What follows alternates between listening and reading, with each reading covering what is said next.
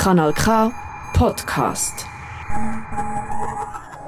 Bei aller Liebe, bei aller Liebe. Bei aller Liebe. Bei aller Liebe, darüber müssen wir reden. Bei aller Liebe. Bei aller Liebe. Wir müssen reden. Ja, willkommen bei, bei aller Liebe. Am Mikrofon ist Martina.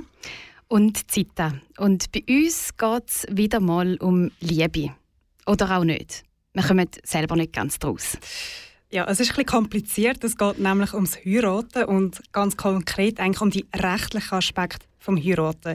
Wir fragen uns nämlich, lohnt es sich heute noch zum Heiraten? Für wer überhaupt und wer schützt oder was schützt man eigentlich damit? Dieses Wochenende ist äh, zumindest wettertechnisch ein perfektes Wochenende zum Heiraten. Und ich kenne auch mehrere Personen, die an einer Hochzeit sind. Wobei die einen nennen ihr Fest Liebesfest. Und was ist dort genau der Unterschied? Die einen feiern ihre Liebe ohne rechtlichen Vertrag, die anderen sind aufs Zivilstandsamt ihre Ehe eintragen lassen. Und dann gibt es die, die das mit einem grossen Fest feiern. Andere machen einen rechtlichen Vertrag im Keime. Es gibt die, die kirchlich heiraten, andere regeln ihre Beziehung als Konkubinat. Es gibt die, die es machen, um ihre Liebe, Liebe festigen, andere, weil sie ein Kind bekommen. Es gibt religiöse und kulturelle Gründe. Und dann gibt es natürlich auch die, die es lassen, lassen. Ja, man sieht, Motive sind ganz unterschiedlich zum Heiraten heutzutage oder eben auch nicht. Und ich frage mich aber ehrlich gesagt schon ein bisschen, wieso sich so viele Leute nach wie vor dafür entscheiden. Die Ehe ist ein Überbleibsel von patriarchalen Strukturen und gehört darum auch abgeschafft. Einmal das fordern Feministinnen seit den 80er Jahren und mit dem jüngsten Aufruf äh, von der Emilia Huag ist das eigentlich auch wieder lauter geworden. Die Ehe ist veraltet, ich glaube, das kann man schon so festhalten. Und da ändert auch der Fakt, dass jetzt gleichgeschlechtliche Paare können heiraten auch nichts daran. Im Gegenteil, es gibt sogar Stimmen, die sagen, mit der Ehe für alle werden eben genau die patriarchalen Strukturen, die kritisiert werden, eben sogar noch gestärkt. Ähm, wir haben im Rahmen des feministischen Streik, ähm, also bei aller Liebe, die Monika, unsere Kollegin, hat ein Interview geführt mit der Manuela Kai, und sie findet eben, auch die Ehe für alle, die stärkt patriarchale Strukturen. Das Interview findet ihr auf unserer Homepage. Genau, aber jetzt einfach mal abgesehen von all diesen ideologischen Fragen und auch romantischen Vorstellungen, ähm, stellt sich trotzdem immer noch die Frage, lohnt es sich denn wirklich aus rechtlicher Sicht noch zu heiraten? Gibt es denn dort auch noch Vorteile? Und eben, was regelt denn eigentlich die Ehe nach wie vor? Und diesen Fragen gehen wir heute nach. Wir haben Sandra Hotz zum Gespräch eingeladen. Sie ist ordentliche Professorin für Zivilrecht und Gesundheitsrecht an der Uni Neuenburg. Sie ist im Vorstand der JuristInnen Schweiz und sie ist im Vorstand von FRI, das ist das Schweizerische Institut für feministische Rechtswissenschaft und Gender Law. Das Gespräch findet heute über Zoom statt. Und Martina, du führst das Gespräch und ich mache Technik. Genau, und das Gespräch ist auch der Auftakt von, äh, zu einer Serie über reproduktive Gerechtigkeit äh, von uns, von «Bei aller Liebe». Genau, also ihr werdet die nächsten Monate zu dem Thema äh, Talks hören, zu reproduktiver Gerechtigkeit, also zu Fragen, ob, äh, wie, mit wem und wie viele Kinder man hat oder eben nicht. Und bevor wir Sandra Hotz begrüßen, lassen wir noch ein Lied.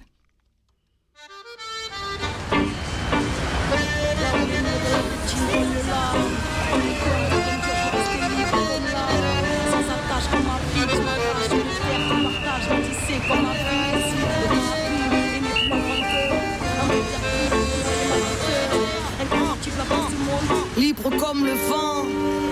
J'ai mis les voiles, oui, j'ai tué l'impossible. Ici, fille de l'étoile, vie de tes boires, j'ai fui. Au large, je lâche ma rage et mes larmes, j'essuie. Je suis et file quand les signes le décident. Je m'incline à la vie, même mes flips se résinent sur la route. Vers l'inconnu, j'écris mon récit. Terre promise, mon exil, loin de ce que le monde exhibe. Fille du vent de l'énigme, libre mais digne. Je me délivre, éternelle pèlerine.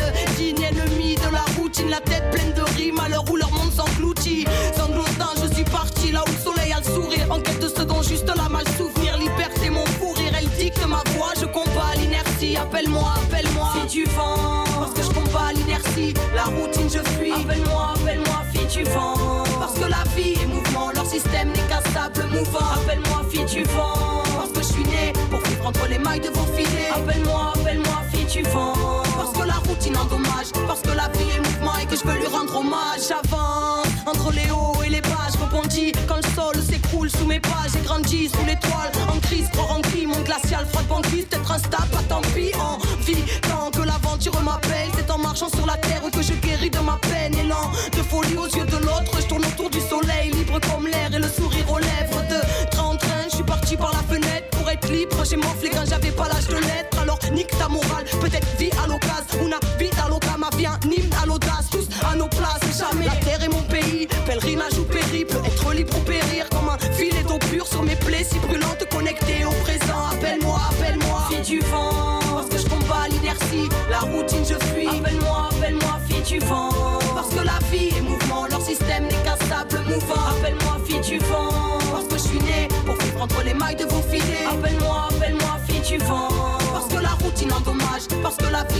et que je veux lui rendre hommage. Je suis bien qu'en mouvement, retrouvant sans mes tourments, l'ouvrant, je cherche Dieu loin des masses et des couvents. J'ai souvent pensé à tout plaquer pour vivre mon esprit pleinement, tellement le monde moderne est éprouvant. Mais ma mission est ici, alors je pars et reviens. Comme quoi mon chemin ne partait de rien, mes pas viennent de loin et n'ont pas fini de marcher jusqu'au lever du jour où quand la mort viendra me chercher, je partirai aussi libre que quand je suis arrivé entre les marées. Lame allumée. Je polis ma pierre jusqu'à voir mes propres soleils s'aligner. Fille du vent, j'ai jamais oublié qu'on était tous frères, qu'on ne souille pas le soleil avec la poussière. Cœur ouvert, je retrouve mes ailes, m'en veux pas si le système je déserte. Appelle-moi fille du vent, parce que je combats l'inertie, la routine je fuis. Appelle-moi, appelle-moi fille du vent, parce que la vie est mouvement, leur système n'est qu'un stable mouvant. Appelle-moi fille du vent, parce que je suis né pour vivre entre les mailles de vos filets. Appelle-moi, du vent, parce que la routine endommage, parce que la vie est mouvement et que je veux lui rendre hommage. Du vent.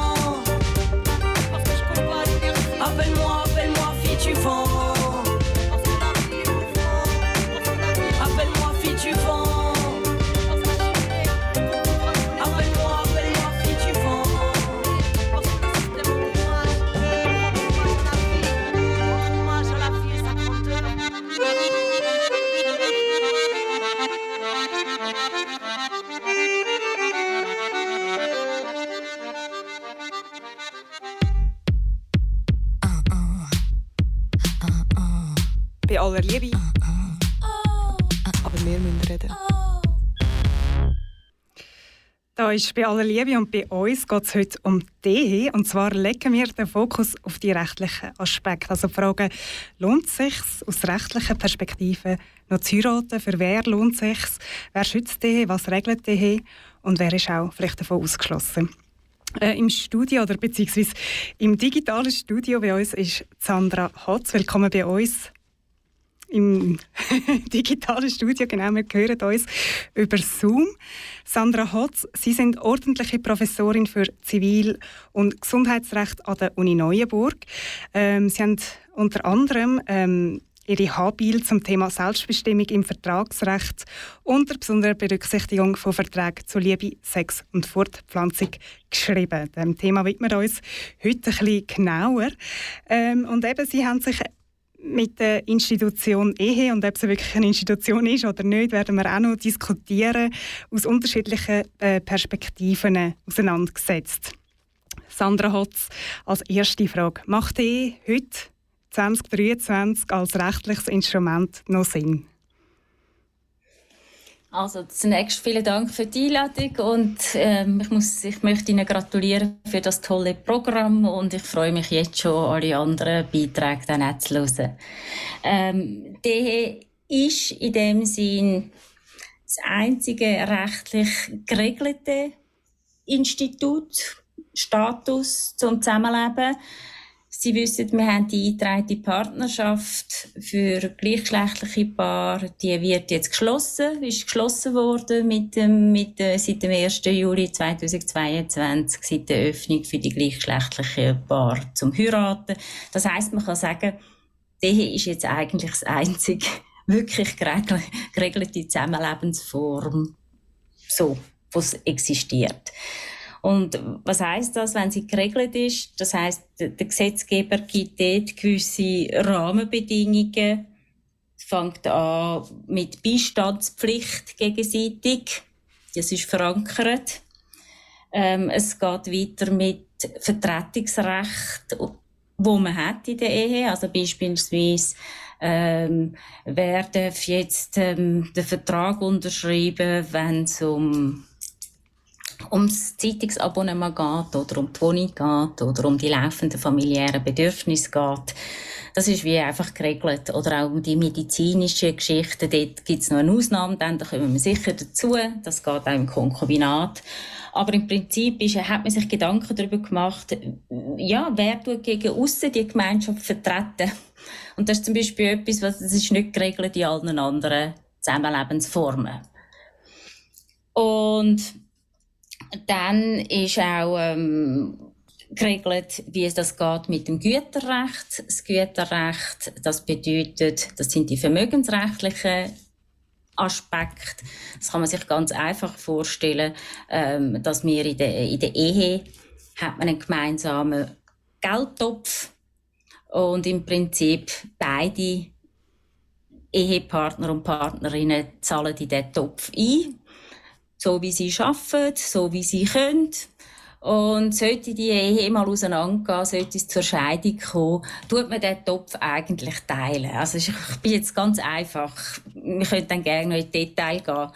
Aber ähm, das ist zum Beispiel eine Regelung, das gibt es auch bei den anderen Gemeinschaften nicht. Das ist völlig up in the air. Wer jetzt was beiträgt, oder? das tut man ja oft gar nicht regeln, das macht man einfach. Das wächst. Und wenn ein Kind kommt, verschieben sich die Rollen. Und wenn zwei Kinder kommen, verschieben sich die Rollen nochmal. Und am Schluss ist man vielleicht eben dort, wo ein Teil außer Haus der Erwerbsarbeit nachgeht und der andere Teil die ganze Care-Arbeit oder hauptsächliche Care-Arbeit macht im Haus. Und genau für diesen Fall lohnt sich die Ehe immer noch. Weil dann hat man in dem Topf hat derjenige, der Erwerbsarbeit außerhalb vom Haus geleistet hat, in den Topf hineingezahlt und der Topf würde eben bei einer Scheidung dann auch geteilt werden. Also ich, das ist so ganz einfach. Das ist so einer der grossen Unterschiede und dann das Erbrecht ist ein Unterschied. Oder wenn man nichts regelt, gilt einfach das Erbrecht, weil es geknüpft ist an die Ehe. Dann gibt es andere rechtliche ähm, Bereiche, die geknüpft sind an die Ehe, wie Steuerrecht und Sozialversicherungsrecht. Also unser ganzes System ist absolut auf die Ehe ausgerichtet. Und insofern, ja, muss man sich etwas anderes überlegen, wenn man, wenn man nicht heiraten will. Was gibt es denn für Alternativen, wenn man nicht heiraten will? Ja, die Alternative ist, dass man zusammenlebt, eine Lebensgemeinschaft bildet und die Lebensgemeinschaft vertraglich regeln miteinander.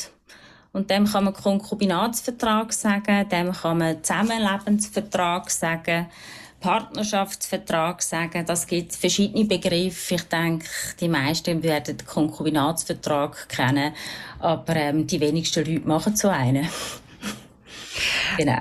Und dort kann man dann all diese Sachen regeln, oder? Also wie, äh, wie wenn wir mit unserer Wohnung umgehen, ähm, wenn wir mal nicht mehr zusammen sind, wie wir mit den Kindern umgehen, wer soll wie viel zahlen. Es gibt auch Leute, die sich dann gegenseitig machen, wie so einen Arbeitsvertrag tun irgendwie Care-Arbeit entgelten.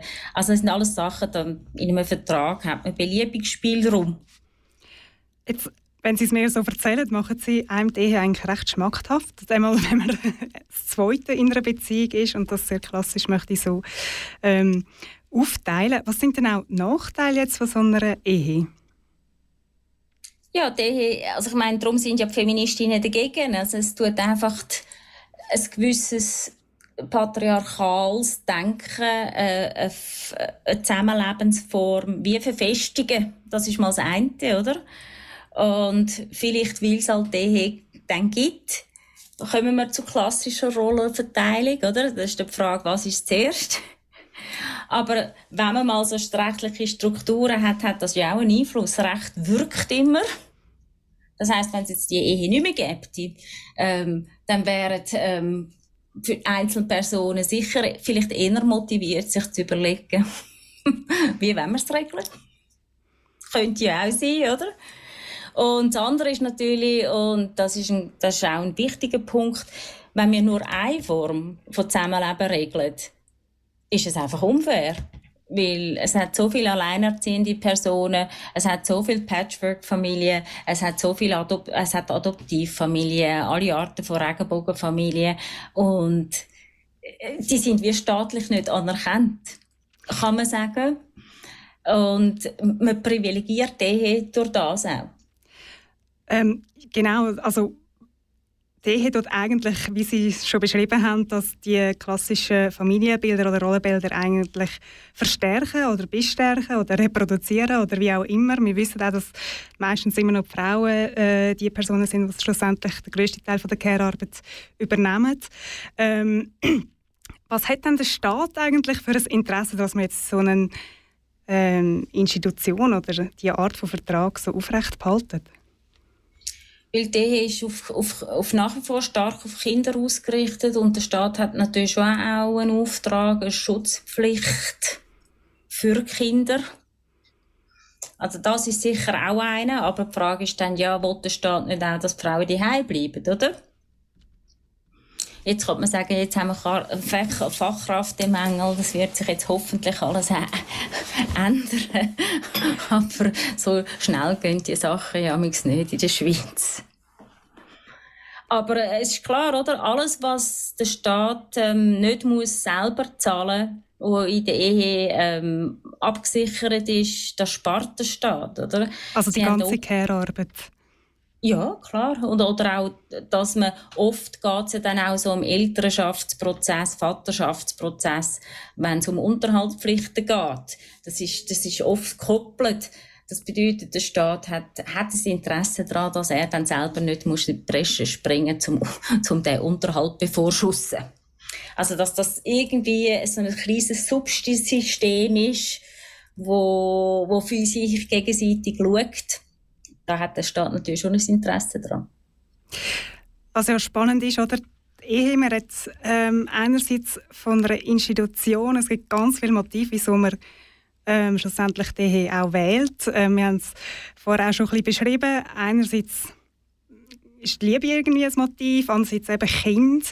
Dann gerade jetzt mit äh, äh, Homo-Ehe, manchmal ist es auch eine Statement-Frage. Ähm, die Motive sind eigentlich riesig und gleichzeitig ist es schlussendlich einfach ein Vertrag zwischen zwei Personen. Ja, aber es ist eben ein staatlich anerkannter Vertrag und das ist schon ein bisschen anders. Und ähm, wenn wir so von Verträgen reden, dann sind wir eigentlich schon fast ein bisschen modern, weil ähm, oder das Verständnis, dass es einfach ein Vertrag ist, ich würde sagen, das ist nicht ähm, courant normal. Oder? Da, da muss man schon wieder einen intellektuellen Schritt machen, um zu sagen, ja, eigentlich ist es ja gar nicht anders als ein Vertrag. Der Unterschied ist einfach, der wird abgesegnet vom Staat. Ja, ist denn, aber haben Sie das Gefühl, dass ähm, die Funktion oder die Institution, in dem Fall, doch reden wir jetzt mal von dieser Institution, weil es äh, einerseits staatlich regelt ist, andererseits glaube doch noch sehr viel mitschwingt in dem Vertrag oder eben dieser Institution. Ähm, es ist ein riesiger, ein riesiger historischer Prozess dahinter und auch dort hat sich äh, hat sich's gewandelt, was die eigentlich bedeutet in der Gesellschaft. Ist denn die Funktion, so wie wie wir sie heute leben, eigentlich noch taugt das noch ähm, so, wie sie ist?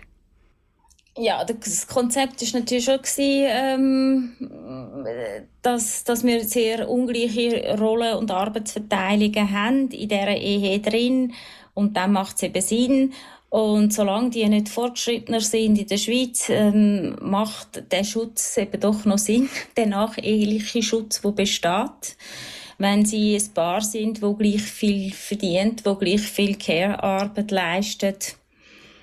Und dann sehe ich keinen grossen Grund zum heiraten. Aber ähm, oder die Frage ist immer die, die sich nicht überlegen und die, die wirklich in sehr ungleichen Verhältnissen leben und auch nicht Macht haben, so einen Vertrag auch als ebenbürtig auszuhandeln, die müssen ja auch geschützt werden. Und der Gedanke, dass man, dass man die Personen schützt und namentlich auch die Kinder, die Kinder sind ja die, die, die vulnerabelsten, dann, das, das muss sein. Das heißt aber nicht, dass man, dass man, ja, dass man das Institut muss, muss nach wie vor glorifizieren. Es heißt aber auch nicht unbedingt, ähm, Ehe muss jetzt unbedingt abgeschafft werden für mich, weil das wollte ich niemandem vorschreiben, oder? Also, Sie haben es vorhin gesagt, da haben ganz viele Leute, die viel Mora äh, Romantisches draufpacken und sie sollen, und auch Leute, die aus religiösen Gründen heiraten. Also, der, es geht überhaupt nicht darum, diesen Personen das zu nehmen, oder? Es geht einfach darum, dass andere Lebensformen ebenfalls einen rechtlichen Schutz geniessen können. Ja, und was Sie ja immer wieder angesprochen haben, ist eigentlich der Zusammenhang zwischen der Ehe und der Care-Arbeit, beziehungsweise eigentlich auch ähm, um die Frage, wie das Thema Kind damit zusammenhängt. Und das möchten wir gerne nachher noch ein vertiefen zusammen, und zwar nach dem nächsten Lied. Wir hören «Un autre que moi» von Fischbach.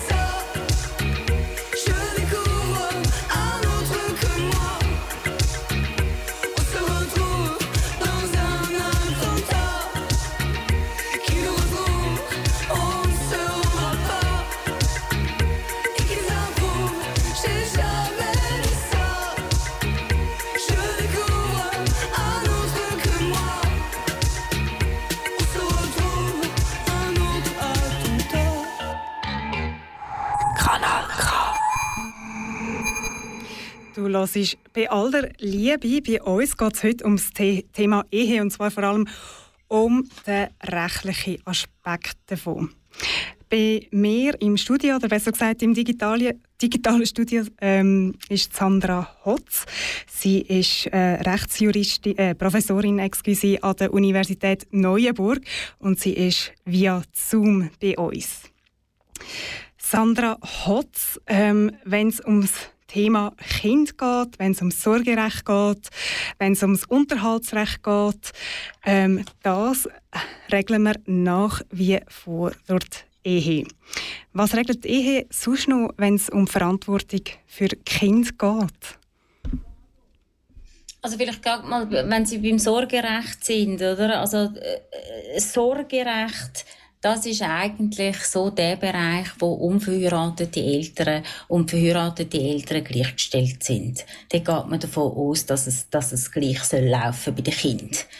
Und was auch zivilstandsunabhängig geregelt ist, heute ist der Kindesunterhalt, weil der ist als Kind selber geknüpft das heißt, das Kind hat einen Anspruch auf Unterhalt seinen Eltern gegenüber. Und das hat mit dem Zivilstand, ob man verheiratet ist oder nicht verheiratet ist, nichts zu tun. Also dort, dort ist es eigentlich recht, recht gut geregelt.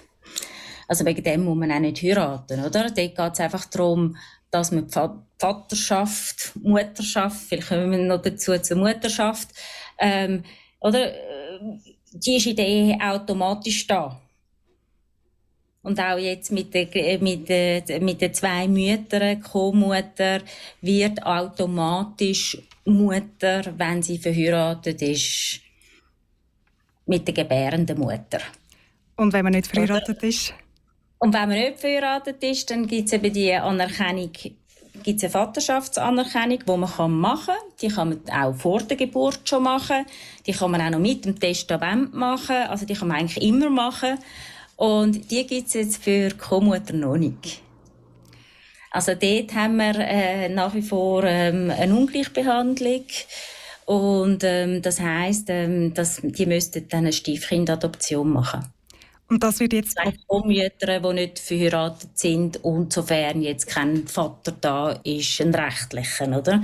Was wir ja immer noch nicht haben ähm, in der Schweiz, dass man könnte drei Eltern haben oder vier Eltern haben, sondern es, wir sind wirklich auf die zwei Personen fixiert, auf die zwei Elternschaft.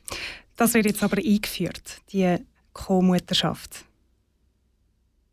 Dass man automatisch Anerkennung hat, auch als genau, wenn man verheiratet Mutter, wenn man verheiratet ist.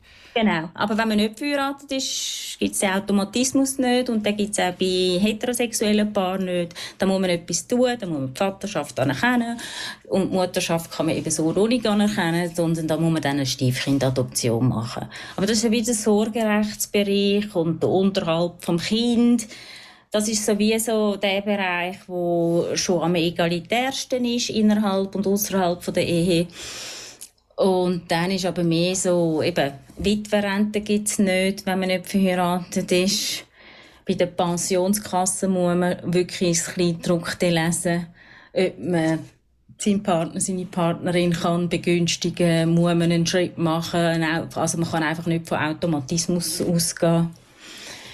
Das sind so, das sind so Unterschiede. Und, ähm, und wenn sie dann weiterhin von, von eben, wenn sie, wenn, wenn, wenn bei der Care-Arbeit liegen, äh, bleiben, dann geht es darum, dass, wenn jetzt die Beziehung sich auflöst, gibt es auch keinen Schutz. Also man geht einfach davon aus, außerhalb der Ehe, man tut den anderen nicht mehr unterstützen der Partner. Oder? Das ist, das ist die, die nacheheliche Solidarität, der Gedanke gibt es nicht. Wie ist es dann, also es ist ja nach wie vor so, ähm, etwa 50 Prozent der verheirateten Personen lassen sich auch wieder scheiden. Ähm, wir haben ja gesagt, die Person, die wenn sich das Paar dazu entscheidet, das so aufzählt, dass eine Person vor allem Care-Arbeit macht, dass es sehr sinnvoll ist, dann noch die Ehe einzugehen. Jetzt, wenn sich aber die, Person, die Personen scheiden lassen, ähm, ist es dann nicht nach wie vor so, dass die Person, die Care-Arbeit gemacht hat, trotzdem einen Nachteil daraus zieht, sei es eben, wenn man gerade Pensionskassen anschaut, ähm, Einstieg in den Arbeitsmarkt etc. Wir kennen die Argumente. Ja klar, also die, das sind die indirekten ähm, Benachteiligungen, die dann sind, weil man weniger Jahre geschafft hat, weil man weniger Jahre hat können Karriere machen. All das, das ist, das ist nicht ausgeglichen. Und Sie kennen die neue Bundesgerichtssprechung ähm, vom Bundesgericht. Ähm, man geht, will heute davon ausgehen, dass man nach der, nach der Auflösung von der Ehe im Prinzip zurück ins Erwerbsleben geht. Man gibt den Begriff der lebensprägenden Ehe nicht auf, aber an dem haltet man fest. Aber gleich, also es braucht eine gewisse Dauer und nachher geht man davon aus, wenn das Kind dann in die Schule geht, wenn sie in die Stopperstufe gehen und so weiter, dass man relativ zackig dann wieder voll arbeiten kann. Und das scheint ähm, ein moderner Gedanke zu sein, aber ob der mit den Leben Lebensrealitäten übereinstimmt, das ist höchst fraglich und da wird man jeden Einzelfall wieder müssen anschauen weil hauptsächlich geht es darum, dass man eine faire Lösung findet. Weil die Person, die mir Care-Arbeit geleistet hat, ja, die muss auch auf ihre Kosten kommen.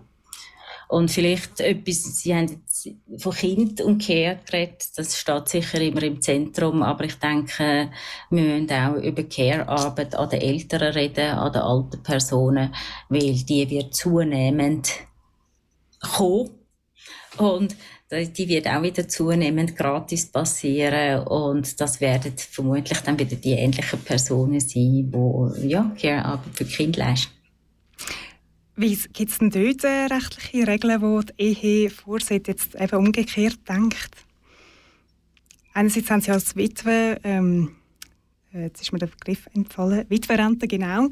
Ähm, ist zwar weniger Care-Arbeit an sich, aber kann ja sein, dass also Care-Arbeit vorausgeht, oder?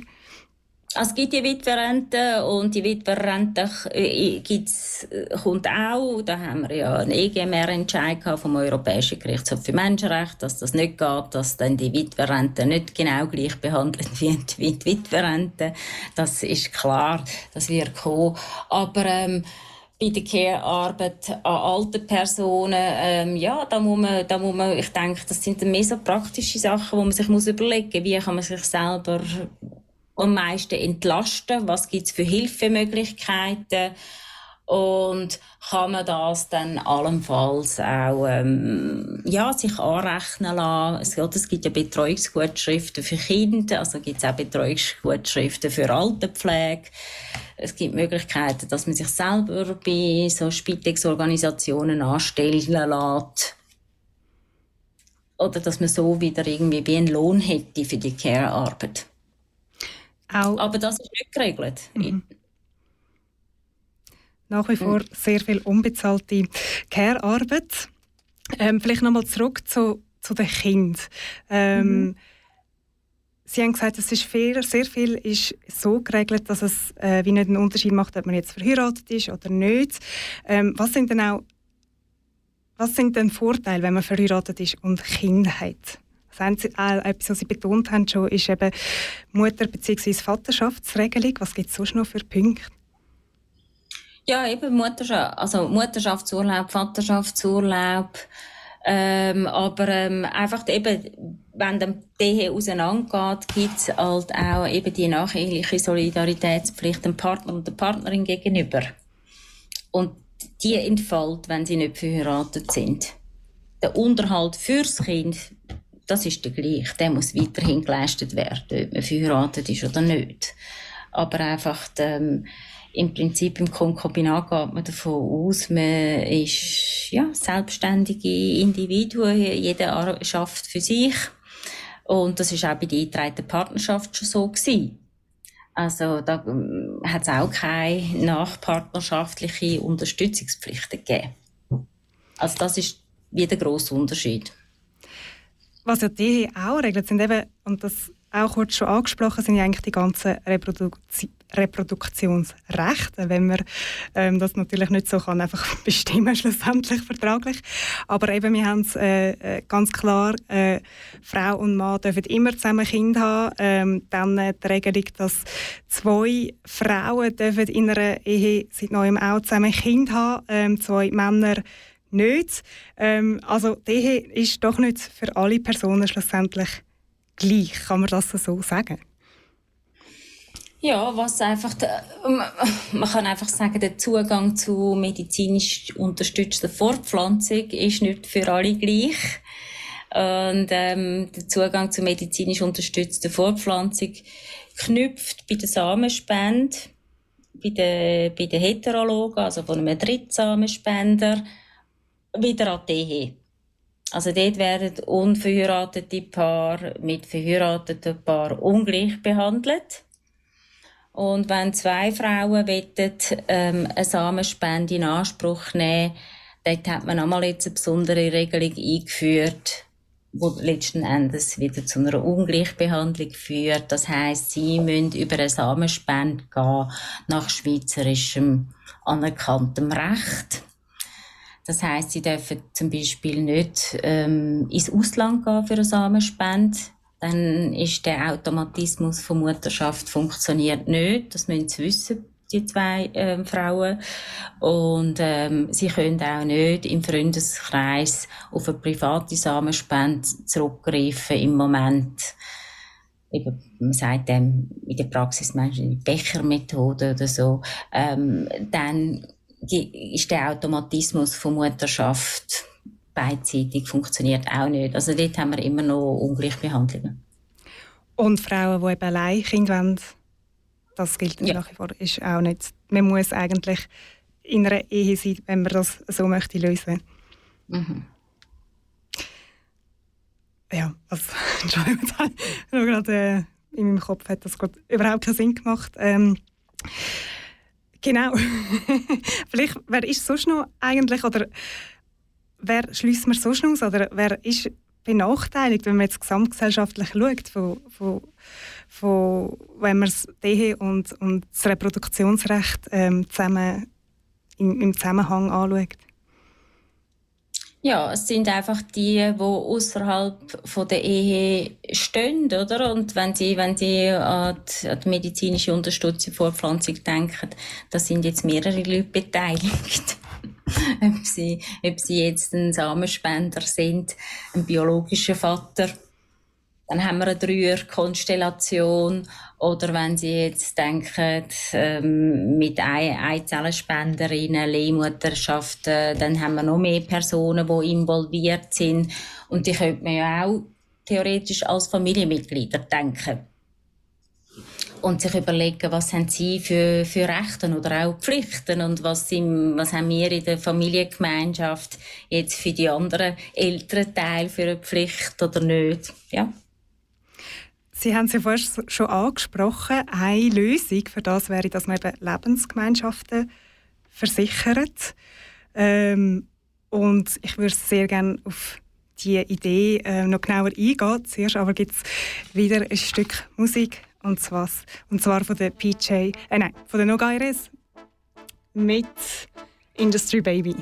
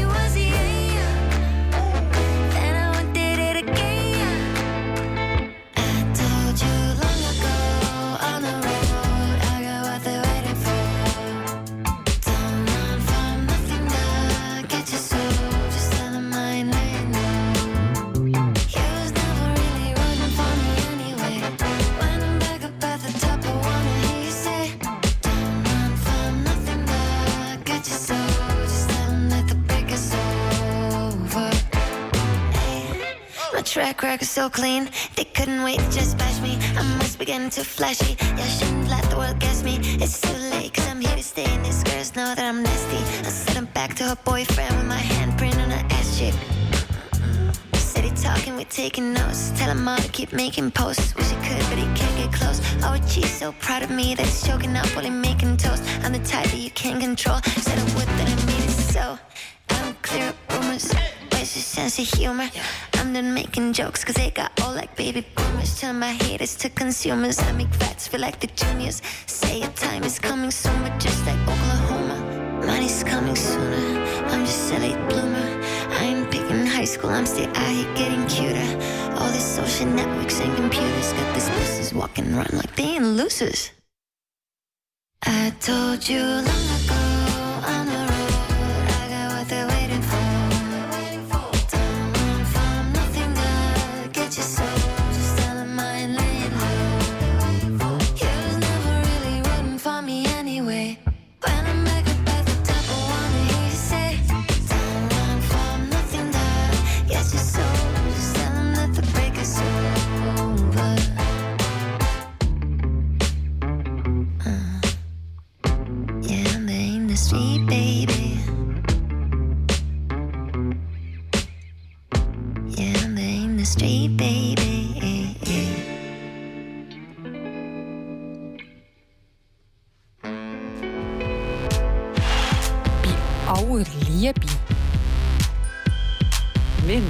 reden.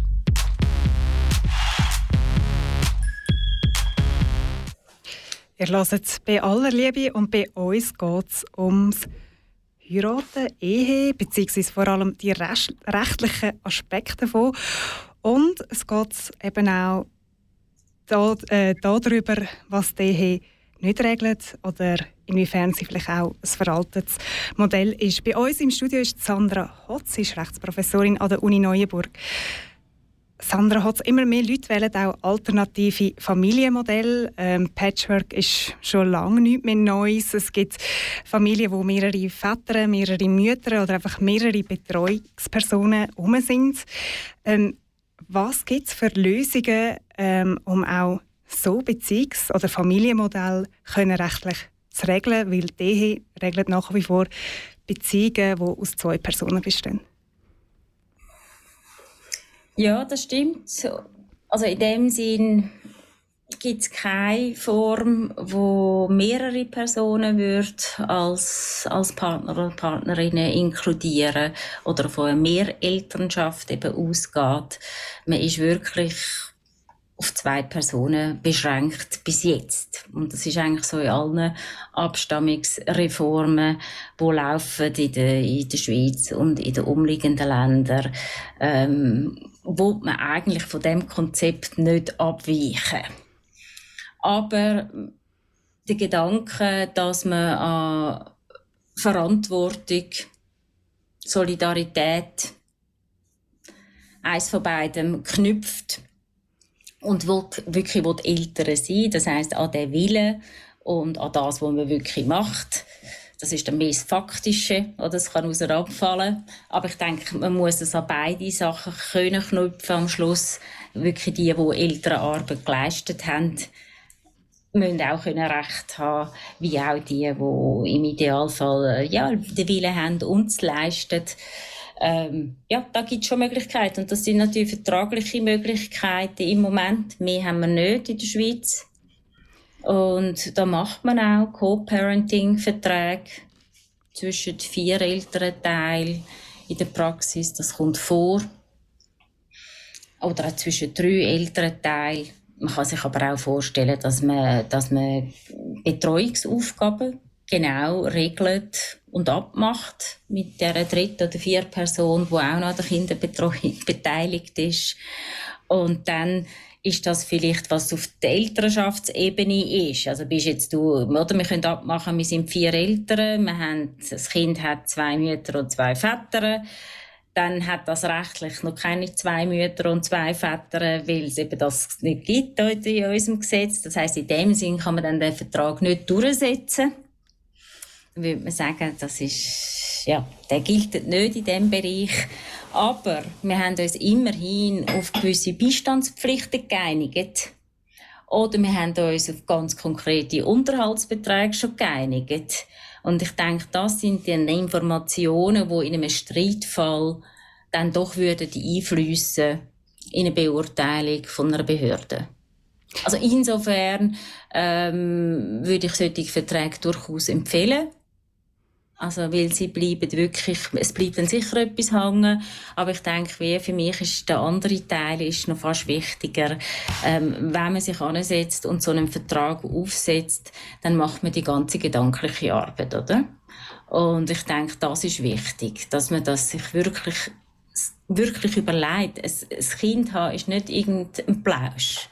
Ein Kind ist auch nicht ein Projekt ein Kind ist einfach immer da und man hat die Verantwortung, bis dass man das Kind erwachsen ist und selber kann bestehen. Aber es gibt Kinder, die Beeinträchtigungen haben. Es gibt Kinder, die sind mit 50 noch nicht erwachsen. Also man wird die Verantwortung wird man nicht los. Und ähm, das muss man sich einfach klar sein. Und manchmal, wenn man dann so Co-Parenting-Gespräche macht und dann das Thema anschneidet, ja, wie ist denn das jetzt, ähm, was wollen wir jetzt für Kon Konfliktlösungsmodell aufsetzen?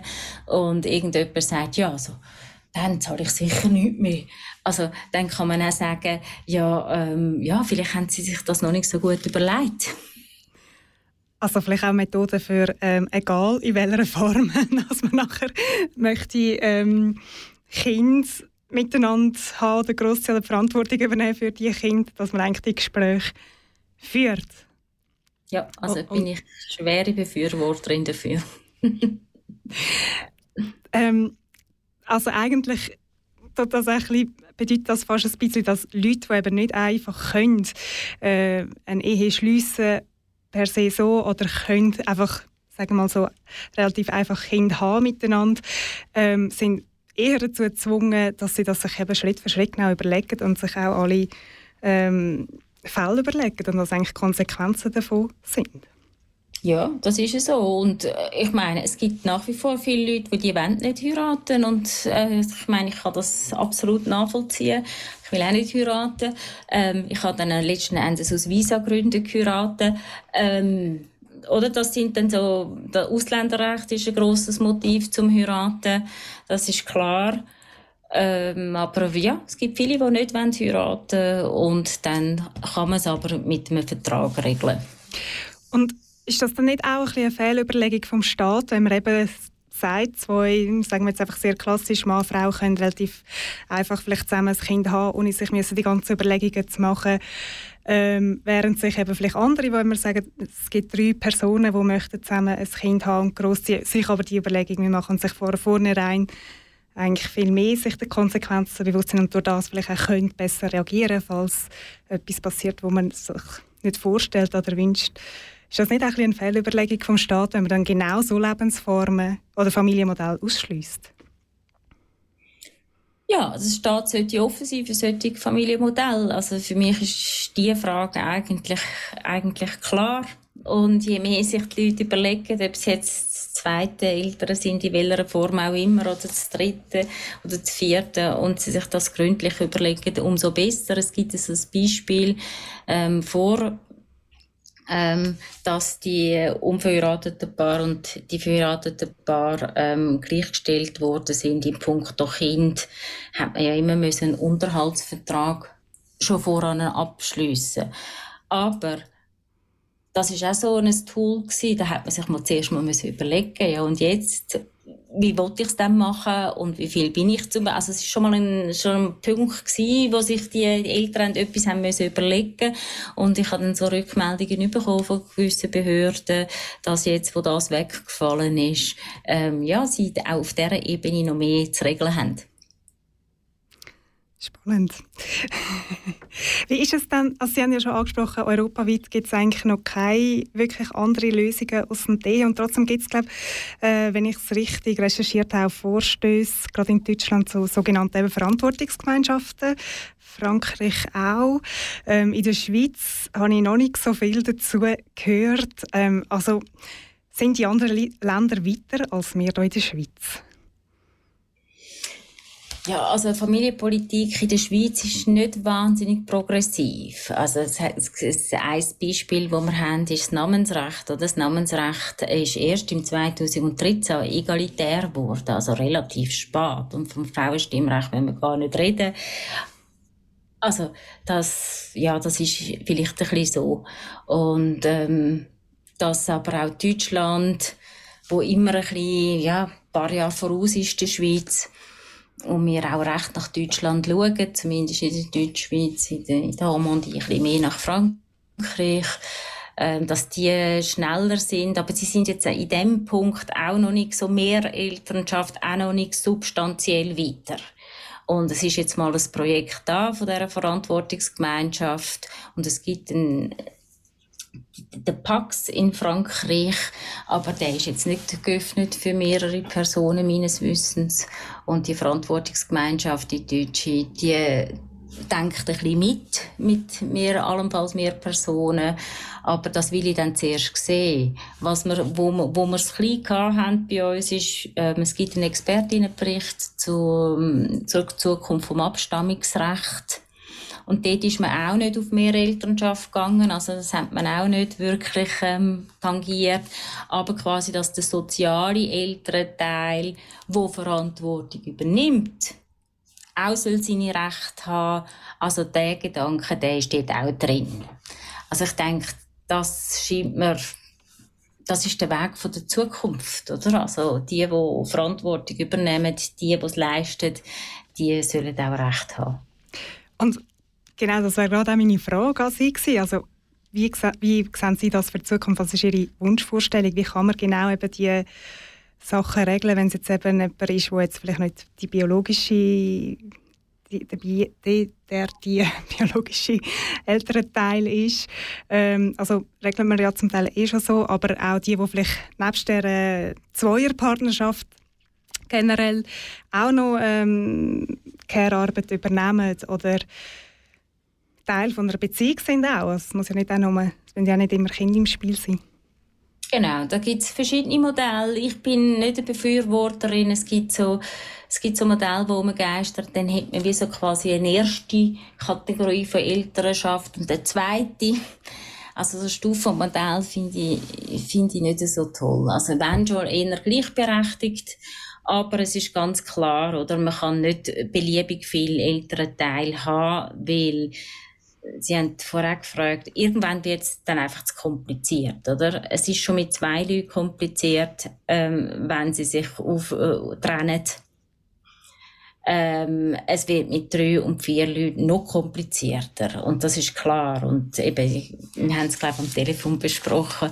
Ähm, wenn Sie sich vorstellen, dass das Kind nachher ähm, muss fünf Elternteile, die betagt sind, pflegen muss dann wird es auch ein bisschen schwierig, oder? Also solche Sachen muss man wirklich ähm, dann einen rechtlichen Rahmen machen, aber innerhalb zum Beispiel eine Maximalzahl festlegen, ich sage jetzt mal vier, oder und dann könnte man innerhalb von dem Rahmen eine vertragliche Vereinbarung finden. Und dann ist klar, weil wir ja Vertragslösungen leidet ja immer am Problem, dass wir ein Machtungleichgewicht können haben zwischen den Parteien.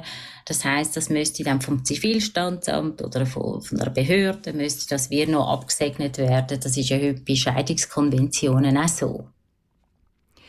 Und wenn man jetzt möchte, äh, zurück zu heute, gleich mal so, das einfach mal noch vertraglich geregelt haben, ähm, außerhalb von dem Ehekonstrukt, wo geht man da an? Wo kann man das regeln? Wie, wie setzt man das auf? Ist das ja, ich denke, da muss man sich anwaltlich beraten lassen. Oder äh, auf, auf Formulare, die vorhanden sind, Rückgriff nehmen. Also ich weiss jetzt, dass eben das Gleichstellungsbüro ähm, von der Stadt Basel hat so ein Projekt, Care-Projekt, wo sie auch mit ähm, verschiedenen Vertragsmodellen und ganz praktischen Umsetzungen von so Konkubinatsverträgen werden schaffen und dann wird man wie so das dann auch zur Verfügung stellen, dass man irgendwo Muster hat. Sehr spannend. Also aus dem Gespräch heraus höre ich, dass wir eigentlich noch ähm, sehr viele Fragen zu beantworten haben. was, was einerseits die, aber eben auch die ganze Care-Arbeit, die einfach damit zusammenhängt schlussendlich und ähm, eben auch die ganzen Reproduktionsfragen. Ähm, Frau Sandratz, was wünschen Sie sich für die Zukunft, wenn wir das grosse, der große Themenkomplex und Sie forschen ja sehr viel dazu. Also ich wünsche mir, ich würde sagen, bevor ich irgendwie an eine Vertragslösung denke, wünsche ich mir, dass Care-Arbeit egalitär verteilt wird und niemand, der Care-Arbeit leistet, nachher zu kurz kommt oder in der Arbeitsarmut muss landen. Das wäre wie so das Erste. Und nachher wäre das Zweite, dass man muss schauen, ja, wie kann man die verschiedenen Bedürfnisse von verschiedenen Zusammenlebensformen, die heute da sind, wie können wir die, wie können wir die regeln, wie können wir die absichern, dass das Individuum die Selbstbestimmung hat. Merci vielmals und diese Gedanken schicken wir gerne da raus an unsere ZuhörerInnen. Ähm, merci vielmals für das sehr spannende Gespräch, Sandra Hatz. Vielen Dank Ihnen und einen schönen Abend. Merci. merci. Bei aller Liebe. Aber wir müssen reden. Ja, die Rechtslage ist eben auch immer ein Abbild von unserer Gesellschaft. Ich glaube, das kann man so sagen. Wir haben heute Ehe angeschaut. Äh, Sandra Hotz war bei uns Gast und hat mit uns darüber diskutiert, wieso sich die Ehe immer noch lohnt, für wer es sich lohnt. Ähm, wieso sie aber trotzdem eben auch Strukturen reproduziert, vor allem patriarchale Strukturen, ähm, wer davon ausgeschlossen ist. Zita, was ist dir am meisten geblieben? Ähm, sie war ja an der Technik und hat das Gespräch mitverfolgt. Und ähm, ich glaube schon ein das, was du jetzt gerade angesprochen hast. Also so wie das, die Wechselwirkung zwischen Recht und Gesellschaft. Also dass man ähm, ja, wie mit dem mit, mit Recht, mit Verträgen, die wir ähm, rechtlich geregelt haben, eben auch gesellschaftliche Strukturen beeinflussen und eben auch reproduzieren. Ähm, also so äh, der Zusammenhang zwischen Care-Arbeit und wer macht Care-Arbeit und eben der Institution, der rechtlichen Institution Ehe. Und ganz grundsätzlich ähm, ist mir wie vieles ein bisschen klarer geworden, weil äh, irgendwie so der, der, Heirat, Hochzeit, Ehe ist so wie ein, ein wirrer Knoten in meinem Kopf von verschiedenen rechtlichen, staatlichen, romantischen, kulturellen Vorstellungen und ähm, ja, wie man so stundenlang einfach die rechtlichen Aspekte geklärt hat, hat recht gut getan. Und dir? hey, ja, also ich glaube, was mir jetzt einfach nochmal einiges mehr ähm, klar geworden ist, ist einfach das Thema und äh, Sandra hat es am Schluss auch noch mal betont, ist einfach die Frage von der Care-Arbeit. Und wenn wir die nicht lösen, haben wir einfach so viele Fragen nicht gelöst. Und vor allem Fragen, die halt schlussendlich auch Gleichberechtigung äh, betreffen. Und zwar auf jeder Ebene.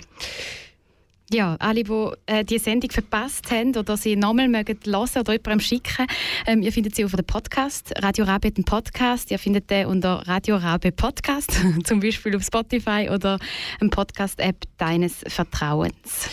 Genau, du kannst uns natürlich auch gerne ein Feedback geben oder Fragen stellen oder einfach folgen auf Facebook und Instagram bei, bei aller Liebe. Und in der nächsten Sendung haben wir Politikwissenschaftlerin Antje Schrupp zu Gast.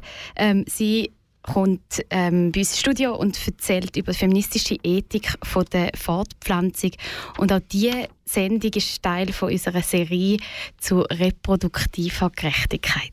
Ja, merci, sind da dabei gewesen. Von Mick verabschiedet sich Zita und Martina. Bei aller Liebe. Bei aller Liebe. Bei aller Liebe. Wir müssen reden. Bei aller Liebe. Wir Bei müssen reden. Liebe. Aber wir müssen reden.